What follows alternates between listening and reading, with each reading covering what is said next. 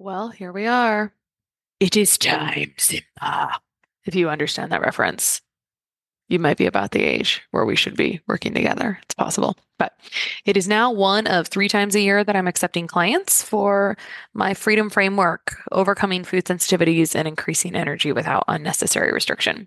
My goal for my one-on-one clients is to take them through frameworks and explore tools for achieving fifty, eighty, ninety percent of their goals in just a few months and show them how to continue to heal on their own so they don't need me anymore.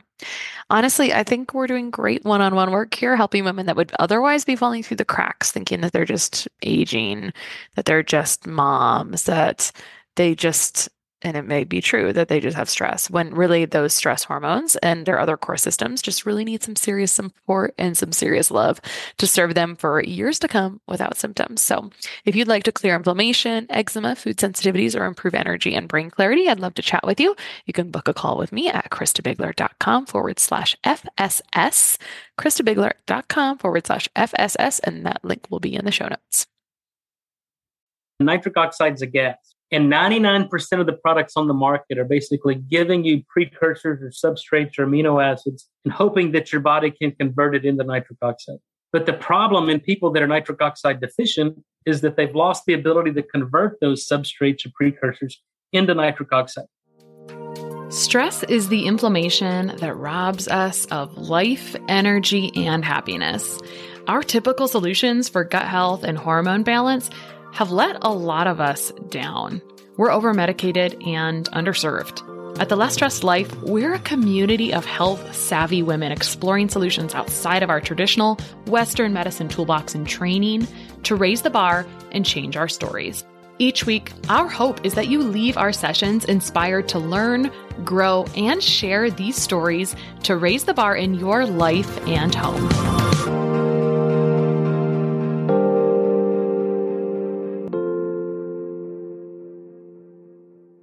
All right, today on The Less Stressed Life, I have Doctor Nathan Bryan, who's an international leader in molecular medicine and nitric oxide biochemistry. Doctor Bryan earned his undergraduate bachelor's degree in biochem from the University of Texas at Austin and his doctoral degree from Louisiana State University School of Medicine in Shreveport, where he was recipient for the Dean's Award for Excellence in Research. He actually has like a ten-page bio, but I'm going to summarize it to this. He's basically been involved in nitric oxide for the past twenty years and has had many seminal discoveries in the field.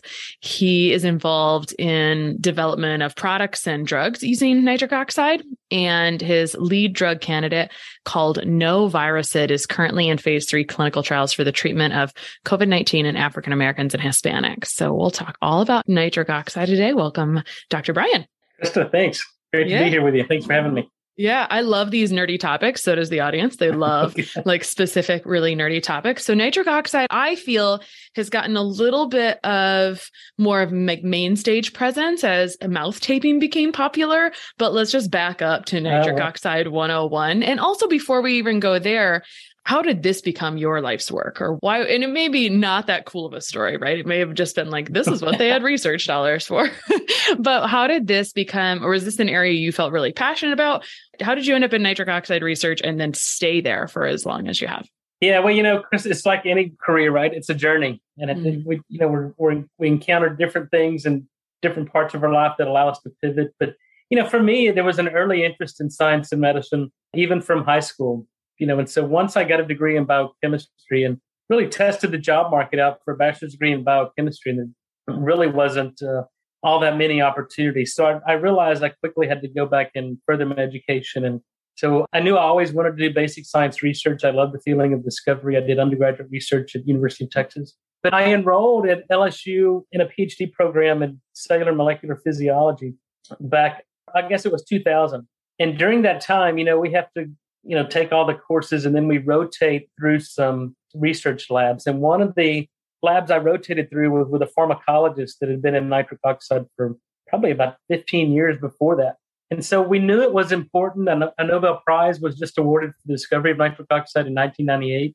And it was really intriguing to me, but it was this gas that was produced in the lining of the blood vessels, and it was gone in less than a second. Mm-hmm. So there was still a lot of unanswered questions around nitric oxide, like, you know, what goes wrong in people that can't make it? What are the clinical consequences? And then how do you detect and measure this molecule in humans or in patients and develop some type of prognostic or diagnostic molecular pattern on, you know, at-risk patients. Mm-hmm. So that really piqued my interest. And then, you know, we started developing methods where we could detect nitric oxide at really low physiological concentrations. And then that really gave us the tools we needed to really discover a lot of things that hadn't been discovered before. So, you know, during that time as a student, I think I published five or six papers. And then, you know, in my postdoc, we were publishing eight, ten, twelve papers a year. And then that's really how I got a name for myself, kind of a young up-and-coming guy in analytical chemistry and nitric oxide biochemistry. And, you know, we made a lot of discoveries, and that's how I got into this field. And that's what continues yeah, what I do today. We've learned a lot, but, you know, there's still a lot we don't know. Right. Well, you brought up some of the questions that I have for sure, which is, but before we get into kind of how does our body make nitric oxide? I mean, as we look at supplements and things, how do you even stabilize this when yeah. it's gone in a second? But before we get there, why do we even care about nitric oxide? So tell us just a little bit of the one oh one about why do people need to even know what it is? Well, it's a gas. It's a molecule that's produced in the lining of the blood vessels. That was the first pathway to be discovered, or the first cell type to be discovered. But now we know it's produced in the brain and the neurons. It's how our immune system fights off invading pathogens from viruses and bacteria. So it's critically important in our immune dysfunction. And I'm I'm certain we'll go there when we talk about our COVID drug and how we recognize that nitric oxide deficiency was what was causing people that got COVID, causing them to get sick and, and die from COVID. So now it's recognized that the loss of nitric oxide production is the earliest event in the onset and progression of most, if not all, chronic diseases. So we should care about it because, you know, in America, there are a lot of poorly managed diseases or medical conditions. And the reason for that is, is they don't get to the root cause. And it's recognized now that the body cannot and will not heal without sufficient nitric oxide production. So there's two people we always talk to. There's the people who have been sick and, and can't get better, and they're sick and tired of being sick and tired.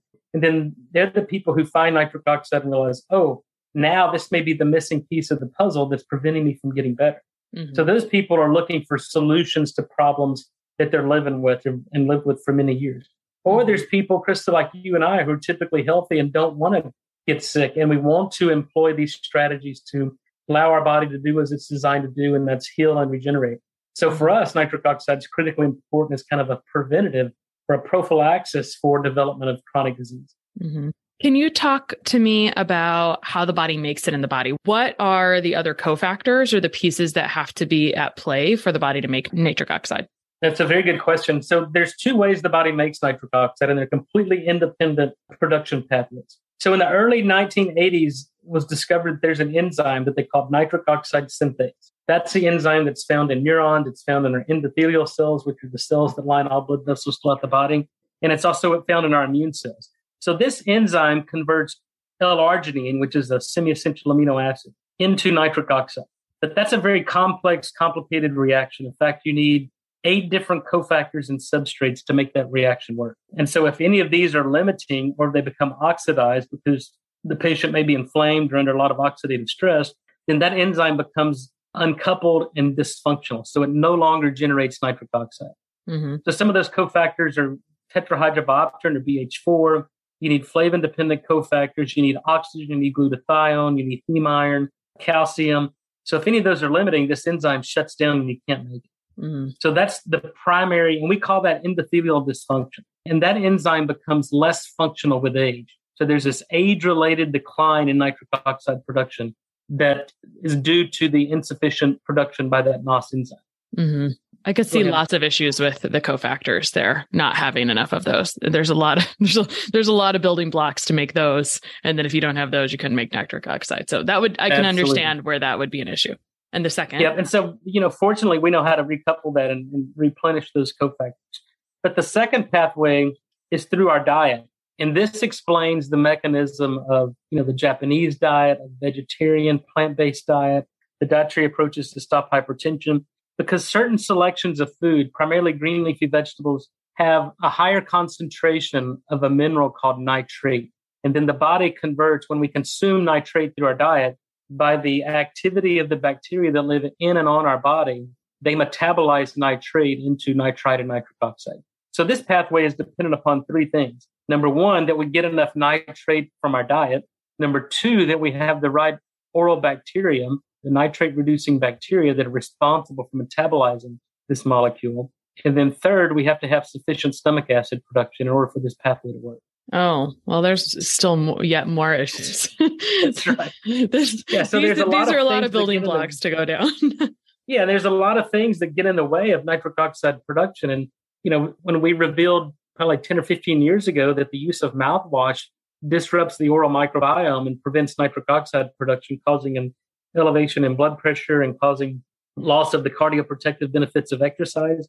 You know, there's two hundred million Americans that wake up every morning and use mouthwash. Mm. And I think they do it with good intentions, but people don't understand there's collateral damage to these things. And just like we don't take an antibiotic every day for the rest of our life because of the known medical problems that result from chronic antibiotic use from, you know, why would we use a mouthwash to disrupt the oral microbiome every day? Mm-hmm. But yet people do. Mm-hmm. So this one, we need nitrates from green leafy vegetables. The body's going to metabolize that into nitrite and then nitric oxide. We need the proper oral bacteria. We need stomach acid. You said one more thing, I think, for this one to, to work, right? Well, there's three. We have to get enough nitrate in the diet. And, you know, the standard American diet is really depleted in nitrate. So we're not getting enough from the standard American diet. We have to have the presence of the bacteria. So that's two. And then the third is stomach acid.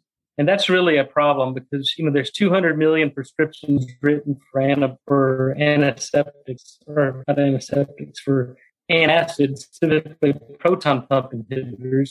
And that shuts down nitric oxide production mm-hmm. from both paths.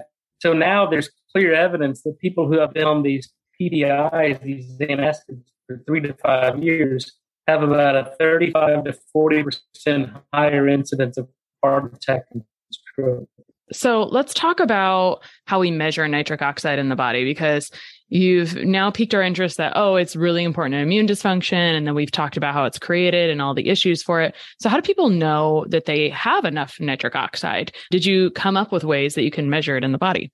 You know, that's been a challenge for twenty or thirty years is how do you clinically measure nitric oxide deficiency? And because it's a gas, it's gone in less than a second. It's not something we can measure like cholesterol or vitamin D or triglycerides in our blood. So we rely on really symptoms. But, you know, I developed a, a salivary test strip, I guess maybe ten or fifteen years ago, because people, just like the question you ask is, how do you know? And so the only way to measure that was we created the only point of care, non-invasive diagnostic in the form of a salivary test strip. So you can just apply some saliva to the end of this test strip. And if it turns bright pink, then that tells us that your body is able to generate nitric oxide or inorganic nitrite through this enterosalivary circuit. So, but it's, you know, I tell people it's a good tool to have in your toolbox, but it shouldn't be the only tool you use. So we really rely on symptoms. Mm-hmm. So how do you know if you're nitric oxide deficient? Yep. If you have an elevation in blood pressure, your body's not making nitric oxide. If you have insulin-resistant diabetes, your body's not making nitric oxide. If you get winded and out of breath, walking up a flight of steps, then your body's not making nitric oxide. If you can't remember where you left your keys and you're developing forgetfulness and mild cognitive disorders, then your body's not making nitric oxide. If you have erectile dysfunction as a man or a woman, then your body's not making nitric oxide to dilate the blood vessels of the sex organ to get engorgement. So all of those are kind of the primary signs and symptoms of nitric oxide deficiency. And the test strip is kind of a good way to validate that or verify it. Mm-hmm. Well, those were more severe symptoms, but if you're a healthy person, fatigue would be one, right? Is there any other ones that are less severe that we could maybe look to for, hey, maybe I could increase? And I also want to talk about not only symptoms for maybe a more healthy person, but we talked about these other two pathways. And then I want to talk a little bit about mouth taping and how that increases nitric oxide if you have feelings about it. Yeah, no, there's there's many ways the body makes nitric oxide. So, you know, if you develop chronic fatigue, which is a mitochondrial dysfunction, right? It means the mitochondria aren't making sufficient energy to, to power the cell. Mm-hmm. Nitric oxide is what controls and regulates mitochondrial A T P production. So again, if you develop chronic fatigue or you're just tired, lethargic all the time, then typically that's a sign of nitric oxide deficiency. Neuropathy, where you have, you know, tingling or loss of sensation or sensory or motor function in the in the periphery, in the arms or the legs, then that's a sign of nitric oxide deficiency because those small sensory nerves or motor neurons have to have a blood supply. And when they're not getting sufficient blood supply, then they lose their function and you develop neuropathy. Mm-hmm. So those are kind of the milder symptoms. Um, but yeah, when you talk about you know, how do we increase nitric oxide production? Well, it's it's a very complex science, but it's really a very simple strategy.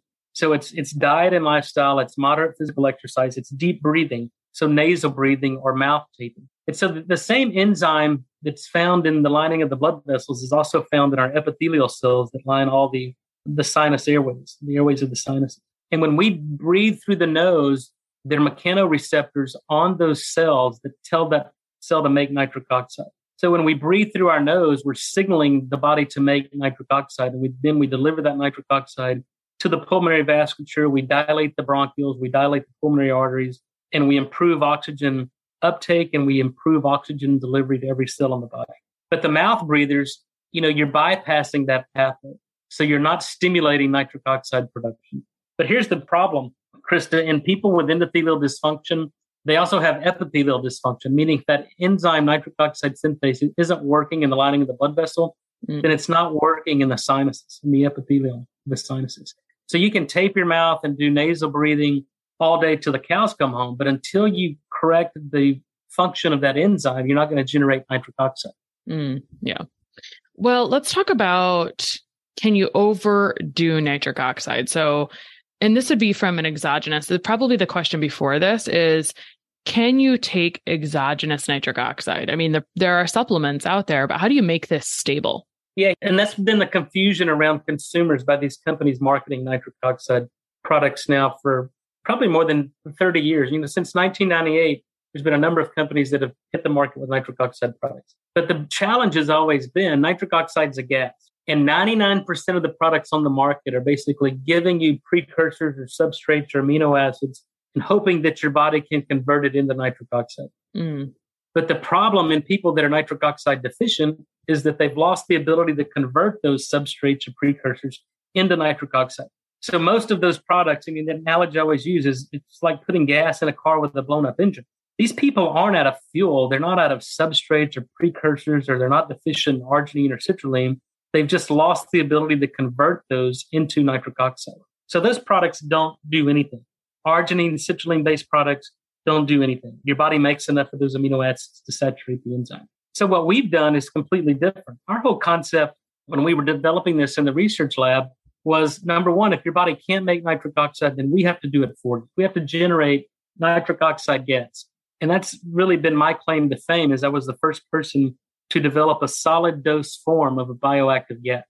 And so we have to do this in the form of a lozenge in this matrix that falls apart when you put in your mouth. And then as this matrix falls apart, these active components come together and we generate nitric oxide gas. And that's really the only way you can deliver it, besides in a nasal cannula, delivering the gas directly into patients, is through this lozenge. It has to be in lozenge form.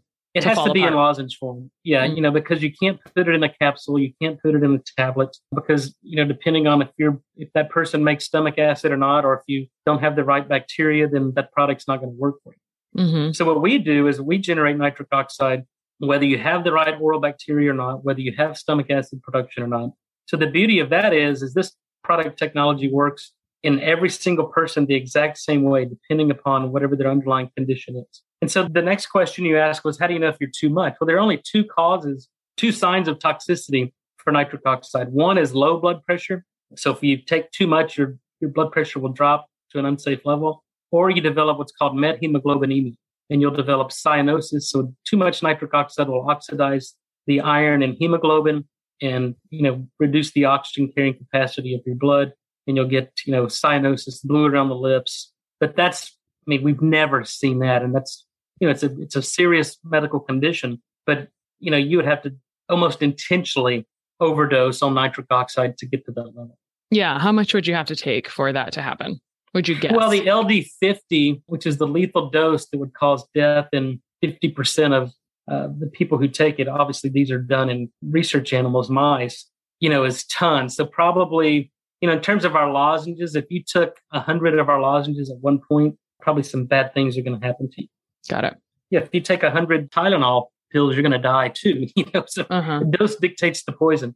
Right. So, yeah. you know, we've never had an issue with anybody overdoing the lozenge because, number one, we have to safety first, do no harm. Mm-hmm. Then number two, we have to generate a certain amount of nitric oxide that's biologically active that elicits a physiological response. And that's mm-hmm. exactly what we've achieved with our technology. So aside from overdose, which is very, would be very challenging to actually accomplish, and you'd have to do it exogenously, there really is no other harm to creating, you're expanding blood vessels. So aside from low blood pressure, there's no other known harms from increasing nitric oxide, right?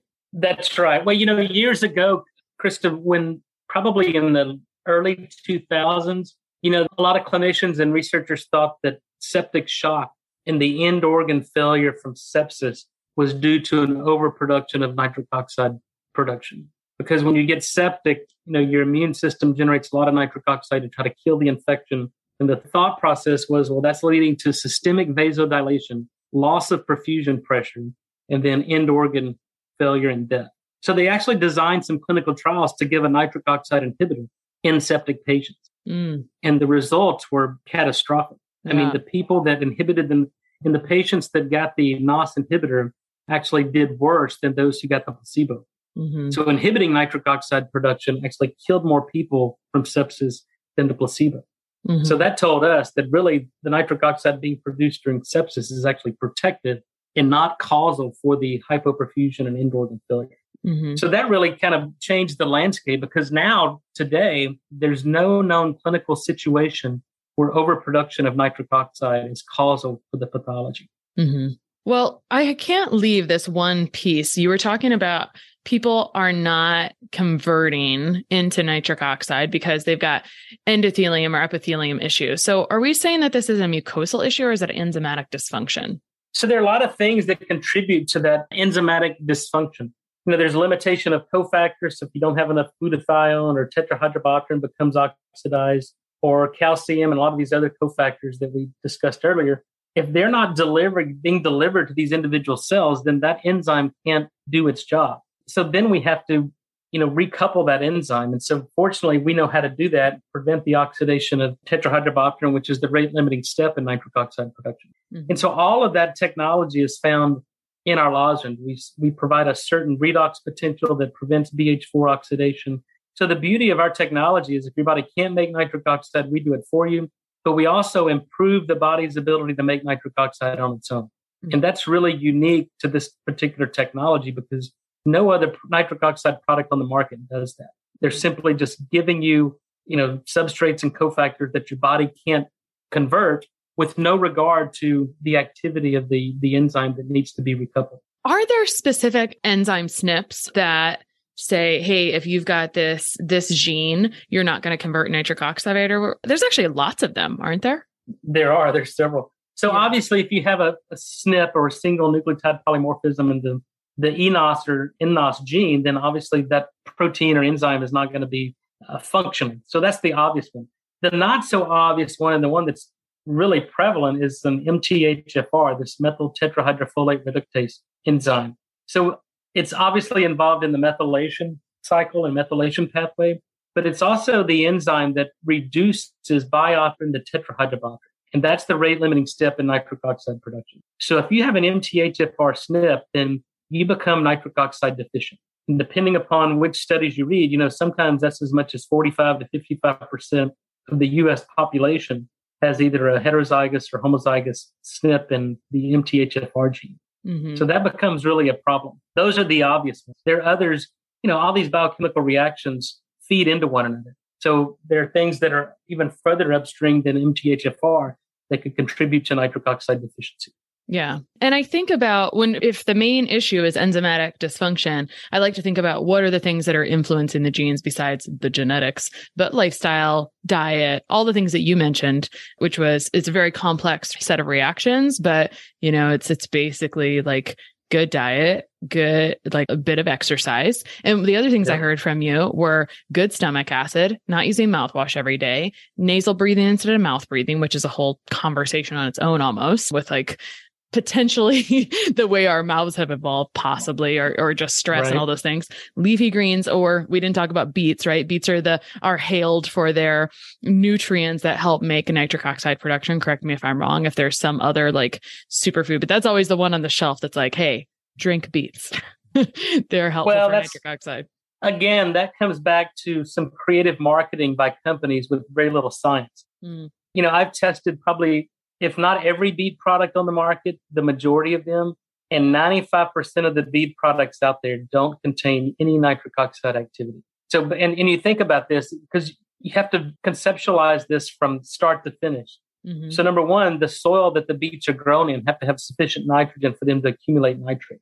Mm-hmm. And then when you take the raw beets and make a, a beet powder out of it, you know, that goes through a really stringent desiccation process, a lot of heat, and it destroys the nutrient density of that vegetable. Mm-hmm. So most of these beet products on the market are just dead beets. The only thing they do is turn your pee and your poop pink and red and cause a lot of anxiety, but they do nothing in regards to nitric oxide. Mm. Well, I was thinking, I, I'm curious, my brain is thinking, how do you measure for nitric oxide activity if it takes all these other reactions to make nitric oxide? You'd need a body, right? Wouldn't you need a body? That's right.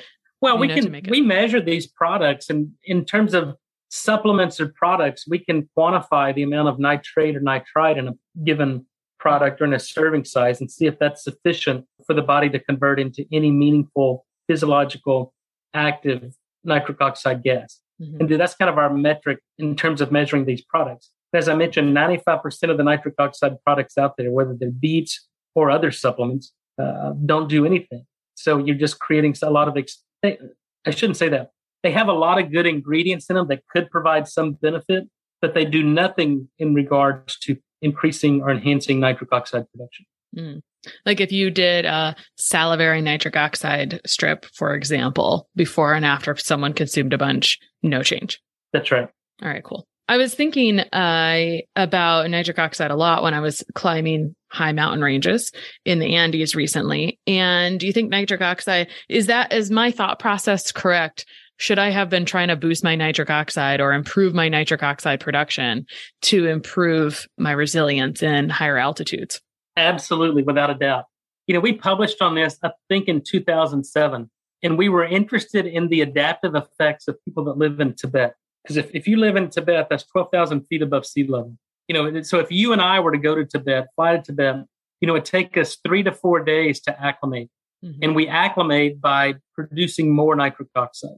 So in our two thousand seven paper, we discovered that the natives of Tibet are able to live at high altitude, which, by the way, that's the partial pressure of oxygen is much less. So you're breathing in less oxygen per breath. So they've adapted to that lower oxygen tension by improving and upregulating their nitric oxide output. Mm-hmm. So even though they're breathing in less oxygen, they're delivering more oxygen per unit time because they're making about fifty to one hundred times more nitric oxide than we do at sea level. And in fact, that's the whole basis for people training at altitude. So we, you know, we send people, and we've we've done this in studies, take people in Houston, send them up to Denver or Mexico City, which is five thousand feet above sea level. And if they spend three to four days there, then you see about a forty to fifty percent, sometimes one hundred percent increase in their nitric oxide production. And then when they come back down to sea level, they're like a well-oiled machine. So th- this is the adaptive effects of healthy people. Now, you take a fifty-year-old diabetic, overweight, hypertensive person to altitude, they're not going to do well at all because they can't adapt because their body cannot make nitric oxide. These are the people that get acute mountain sickness, high altitude pulmonary edema, and these are the people that can die from going to altitude. So our whole strategy and our philosophy is that if, again, if your body can't make nitric oxide because you can't adapt to a low oxygen environment, then you've got to take our nitric oxide and then we adapt for you mm-hmm. to allow your body to better deal with these lower oxygen tensions. Yeah, I wish that uh, nitric oxide stuff was, I wish this was more commonplace discussed when you're talking about like altitude sickness and, and adjusting, but it makes sense that it's not because it's not incredibly measurable, right? And we have kind of, it's kind of, um, it's debated how people would increase it, right? Because if there's all these products on the market and not that many work that beautifully, then I can see why it's not a common recommendation. I can understand where that maybe would be an issue.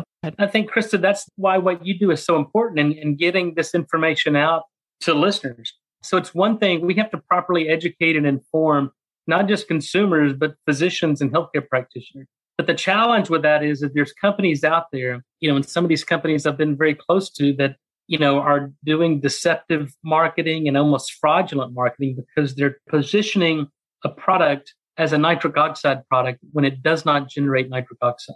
Mm-hmm. So we have to hold these companies accountable because they're confusing consumers. And especially if people are going to altitude or taking these products for the management of blood pressure, and they take this in good faith that it's going to generate nitric oxide as the label says it is, and then it doesn't.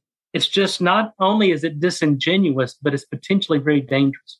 Mm-hmm. Is nitric oxide ever given in a hospital setting to improve someone for blood pressure issues or anything like that, right? Because it's normally delivered as a gas. So that would be the main place where... No, that's right. The, the first F D A-approved indication for nitric oxide therapy was inhalative nitric oxide for premature babies born with pulmonary hypertension. Mm. So they, when, when babies are born premature, one of the last organs to fully develop is the lungs. And so premature babies have underdeveloped lungs. They, they don't get good oxygen exchange, and so they develop pulmonary hypertension. So now, you know, twenty, thirty years later, this therapy has saved hundreds of, probably millions of babies' lives. Mm. And now, now they're using it off-label for adults undergoing cardiopulmonary bypass surgery. They used, there were a number of published clinical trials during COVID, you know, really sick, uh, hypoxic COVID patients in the I C U were given inhaled nitric oxide and they got better. You improve mm. blood oxygen saturation, you dilate the pulmonary circulation and overcome what's called hypoxic pulmonary vasoconstriction. Yeah. I wonder why wasn't that more of a duh, right? Like, why wasn't that an automatic, hey, we have this natural thing our body makes and it's antimicrobial and it dilates this and is really useful in this indication. Why is that not the automatic? So don't ask Well, me. Because it worked and it, because it wasn't a vaccine. Mm-hmm. That's not enough money. Not enough money tied to this. Not enough money. That's right. Follow that. So you just mentioned the profile of an overweight, hypertensive, pulmonary edema person. Let's talk about what happens when you give exogenous nitric oxide to that person, and also this COVID trial, right? Because the people that this is going to help. I mean, I want to talk about. We were just mentioning during, but really, it's the post-COVID people that that you're after. You know, hindsight twenty twenty, where they're not really feeling good. So, what happens when you give exogenous nitric oxide to this profile that really needs it, and then also in long-haul COVID? Well, you know, everybody's different, and so when we look at responses, kind of a general response, everybody's different. So when I take this lozenge, I don't notice any different. I don't feel any different. But if you take somebody who's a really sick person with a history of transient ischemic attacks, it's hypertensive, you know, when they put that lozenge in their mouth, within seconds, they'll tell you that they feel a difference. In fact, if we use an ultrasound and, and just measure the, the carotid artery, within about thirty seconds of that lozenge, we can actually watch the carotid artery dilate. So that's just one vascular bit, but it's happening throughout the body. So not only is it a vasodilator that dilates the blood vessels and improves oxygen delivery and blood oxygen saturation, but it prevents vascular inflammation. And that was kind of our segue into COVID, because we recognized in March of twenty twenty that the people that were getting COVID and dying from COVID were the people who couldn't make nitric oxide. Those were the elderly, primarily African-Americans with a, with high blood pressure, diabetes, obesity, a previous heart attack. Those are the people who can't make nitric oxide. So when they got exposed to COVID, what nitric oxide typically does is, you know, for instance, I use me as an example because I'm probably the best example out there. When we're exposed to COVID or the flu or any respiratory virus, our body recognizes that, and then we mobilize our immune system, and we do that through opening up blood vessels through nitric oxide. We go to the site of attachment. In, in respiratory viruses like COVID, it's usually the airway epithelium, and then our immune system generates a lot of nitric oxide over a short period of time, and that nitric oxide prevents the virus from replicating. But if you can't make nitric oxide, then that virus replicates, propagates throughout the body. You get the spike protein that causes vascular inflammation. Platelets start sticking together and clotting, and monocytes and neutrophils stick to the lining of the blood vessel. And you get, you know, kidney disease and liver disease and pulmonary disease because there's not enough blood flow getting through those vessels now. And then you get small microclots that are causing strokes and heart attacks and, you know, that all leads, that all points to a lack of nitric oxide production. Mm. So that was our argument when we filed our investigative new drug application to the F D A was, okay, if these people are deficient in nitric oxide, which basically explains every single etiology of COVID infection, from the, those susceptible to infection to binding to the ACE receptor to the systemic inflammation and, and systemic disease that lasted long after the active infection, all could be remediated by giving nitric oxide. And that's exactly what we've seen in our drug trial. We've now dosed over six hundred fifty patients with our nitric oxide uh, drug. It's a double-blind, placebo-controlled study. But even after one hundred patients, we already saw a statistically significant difference between those between the two groups, the active and the placebo. How, so the science, well, you know, our primary endpoints were hospitalization, admission to the I C U, and death. Mm. Uh, but we also measured their symptomology. So clearly, in one group, and of course, it's double-blinded, it's we're blinded to this. The people in one group, if they got sick, their onset of symptoms, uh, the symptomology, meaning that the time of the symptoms was completely abrogated in one group. And so at that point, you know, COVID was a very uh, predictable timeline. If you got exposed to COVID, three days later, you developed symptoms. And those symptoms, if you got really sick, would last for seven, ten days. You'd go to the I C U, they'd put you on a mechanical vent. Three days later, you typically die. But in one group, we found that if they got symptoms, they were very mild symptoms. And then the other group obviously had the normal course of disease. So let's talk about what you do. You stabilize nitric oxide and you've got these many patents. I mean, again, correct me. The bio is long. I think you have many patents on different right. things. And you're, you've, you have a, essentially a drug that you're trying to produce. I actually interviewed a researcher recently, and he was producing essentially the raw material for other people to put into products. I think the question is really, when I talked to him, I had to look for a particular ingredient in a product for it to be that particular raw material. In your case, that's right. not really an option because it has to be delivered in a very specific way. So you have yeah, you really have to have control of everything from start to finish, probably. That's right. Now, we produce and deliver finished products. So, and you know, we've got only a handful of manufacturers who can do this. But obviously, we have to source the raw ingredients, and we have to make sure that we put this in, a, in together a form that, you know, keeps these active materials separated until this matrix falls apart in the mouth in the form of a lozenge. Then we generate the gas. So everything we do and every product that me or my companies bring to market generates nitric oxide gas. We can quantify it. We can verify it. And if it doesn't, we don't bring it to market. So you never have to guess if a Nathan Bryan product generates nitric oxide. If it has my name on it, you can guarantee that it does. And we've got the methods to verify it and quantify it. You know, obviously, we're going through F D A clinical trials, so these drugs aren't approved yet and aren't on the market. So the drug company's called Nitric Oxide Innovations. We've got four or five drugs going into clinical trials now for COVID nineteen, ischemic heart disease, got an Alzheimer's drug. We've got a topical technology for diabetic ulcers and decubitus ulcers, pressure wounds. It's really remarkable. It'll it'll change the whole landscape of, of wound care. But as those drugs are going through the clinical trials, we brought to market some over-the-counter dietary supplements and even, you know, our own skincare line. So our nutritional and, diet and dietary supplement products are through a company called Bryan Nutraceuticals, and that can be found at N O two U dot com. That's N O, the number two, the letter U dot com. And then we developed a, a skincare because once we knew how to make nitric oxide, then the question was, what else can we do with this? And the skin is an organ just like the heart or the sex organs. And without sufficient blood supply, then that organ fails. And so fine, line, fine lines and wrinkles appear. You know, you get dermatitis, you lose collagen, you lose hydration, and you look old. So in this dual chamber nitric oxide serum I developed, you apply this to the skin, one pump from each chamber, and it generates nitric oxide gas right there on the surface of the skin. And in fact, you can actually watch this product working before your eyes, because when you apply it to your skin, your skin will turn a light pink. And that's due to the opening up of the capillaries and increasing blood flow to the wherever you apply it. And this is a completely new category in skincare. This is an unbelievable product. You know, most skincare and beauty products hide the blemishes, hide the fine lines and wrinkles. We get to the root of the problem and improve collagen deposition. We've got four published clinical trials on this technology. But an incredible product. It's called N one oh one nitric oxide serum through a company called Numa Nitric Oxide.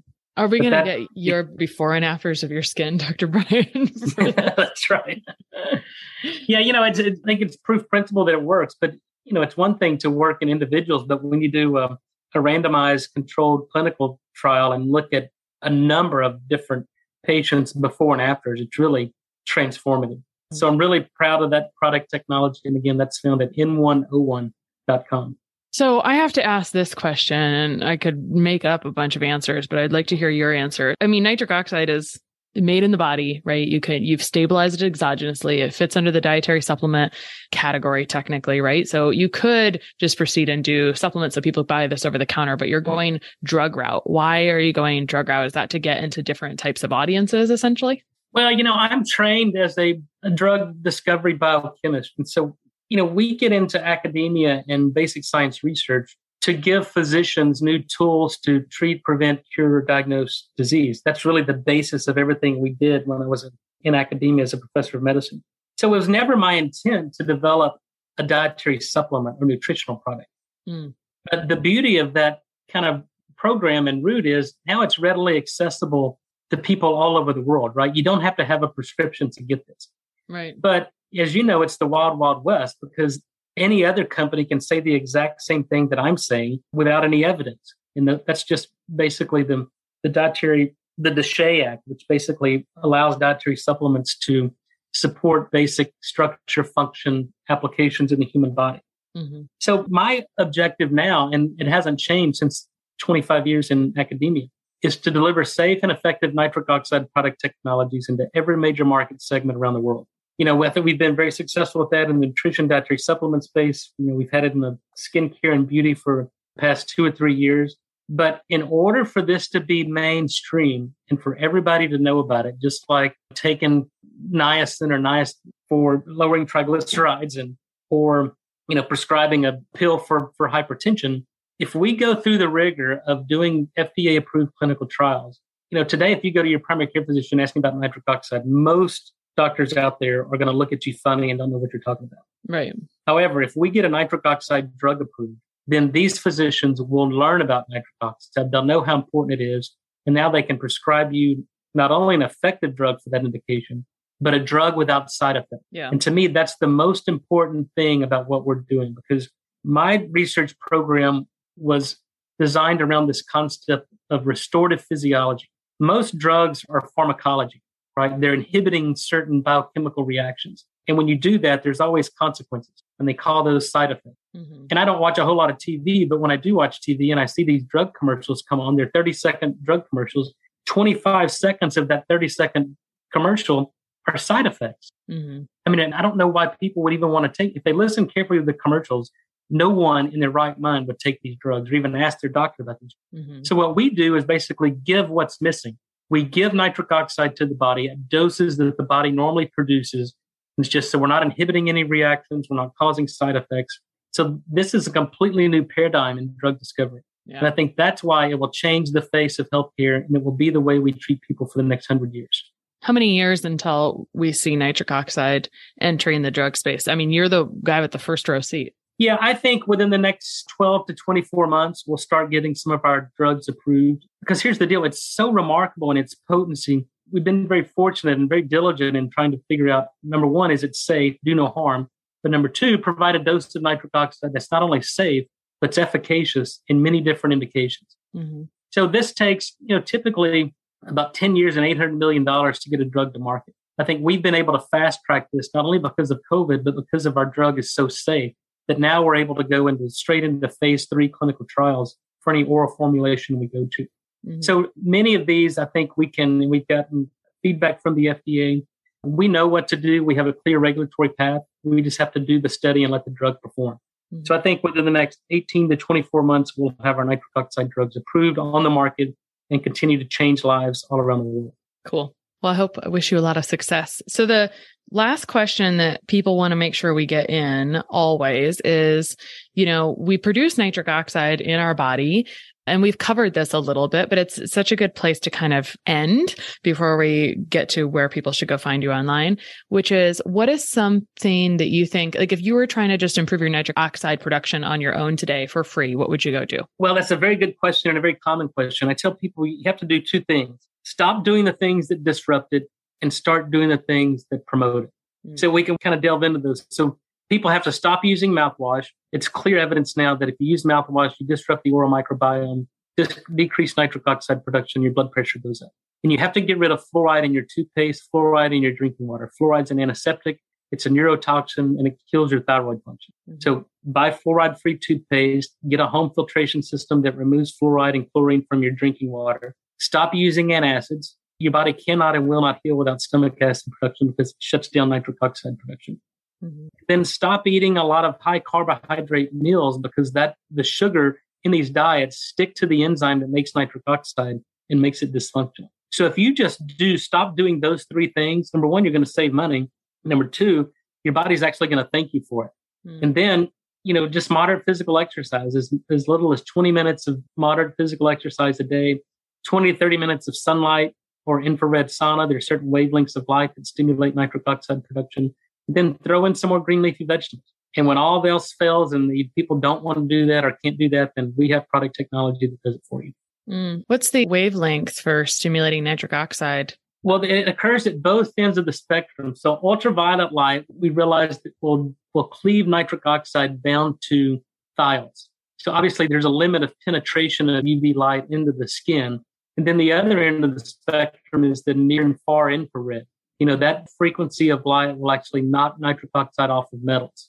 So it'll re-liberate any nitric oxide. And we call these photolabile stores. But if you're nitric oxide deficient, obviously you have less of these photolabile stores. So the efficacy of light therapy is going to be much reduced. So we like to tell people if you're going to go out in the sun or sit in an infrared sauna or do light therapy, titrate up your nitric oxide levels before, take our nitric oxide supplement or go eat some spinach or kale or arugula, or I would say beets, but most beets don't contain any nitrate. Mm-hmm. And then do the light therapy. And it makes everything else work better. Cool. Where should people find you online? You know, I, for, I send people to my educational website. It's d r nathan s bryan dot com. I'm not selling you anything on there. I'm just providing education. There's a six-minute video. I do a monthly blog. I'm on Instagram, Doctor Nathan S. Bryan, Twitter at Doctor Nitric. You know, I think social media, I'm not a big social media fan, but, you know, I think it's the way of the, the future and certainly the way most people get their information. So we have a, a pretty good presence on social media. You should be so that's Doctor Where I send Doctor Nitric Oxide on both platforms. That would be way cooler, just so you know. Well, sometimes those handles are taken. Yeah, true. Probably. All right. Well, cool. I wish you the best of success with your drug trial so we can be recommending things without side effects that will help people. I hope that that is goes seamlessly and you're very successful. Thanks Thank for coming you. on today. Thank you very much, Krista. Sharing and reviewing this podcast is the best way to help us succeed with our mission to help integrate the best of East and West and empower you to raise the bar on your health story. Just go to review this podcast dot com forward slash less stressed life. That's review this podcast dot com forward slash less stressed life. And you'll be taken directly to a page where you can insert your review and hit post.